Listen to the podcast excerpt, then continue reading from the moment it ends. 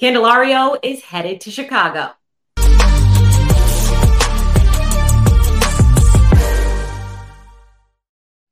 Welcome in. I'm Kainani Stevens. We had to check in with Locked On Cubs because Candelario has been talked about for a while now, and now we know where he's headed. What was your immediate reaction, and are you excited that your team was able to get him?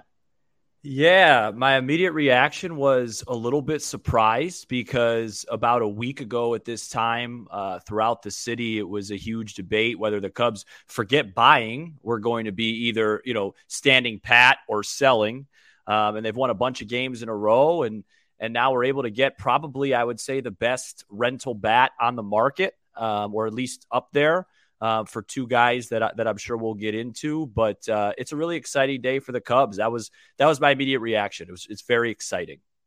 It's always good to be buying it because you know that means you're in the mix, right? Something could be happening.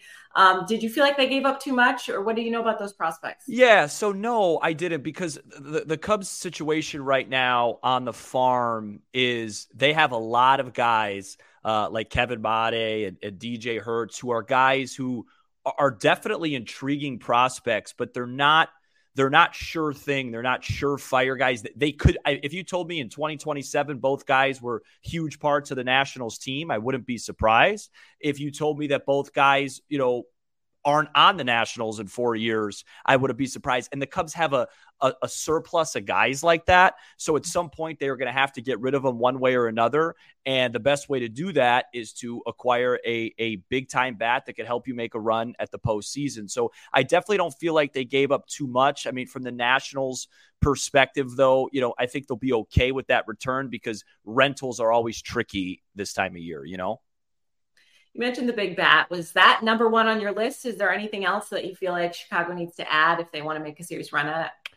Yeah, absolutely. I, I think uh, relief pitching for sure. Whether it's a rental, whether it's a uh, you know a guy under contract, I think if, if they really are going to go all in this year, which, you know, maybe they do, maybe they don't. They definitely need to add another late inning type reliever. There's been some rumors that I, I can't get myself to believe because I never believe in these in division trades, but there's some rumors going around about David Bednar with the Pirates um, right now. But but somebody of that elk, somebody that could come in, in in, the eighth or ninth inning along with Adbert Alzolay and shut the door would be probably the other thing they're really missing right now. Uh, but th- this definitely uh, you know, fills a big hole because third base has been a problem for the Cubs for most of the season. So, following the team as you do, do you feel like there's something else? There's another move coming, or were you yes. just kind of... okay? Yeah, I, I think they're going to add a reliever before. Uh, the deadline is over. I think this is one of those moves where if you're going to go out and, and, trade for Candelario, that means you're you're really going to take it seriously, trying to make a run at this, uh, you know, at this postseason, whether, whether it be at the wild card or their division.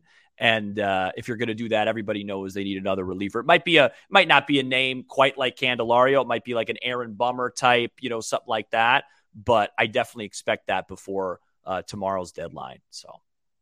All the trades are coming in now, so we'll keep an eye on it. Locked on Cubs will have you covered if anything else comes up. But thank you for joining us for now. No problem. Thanks for having me.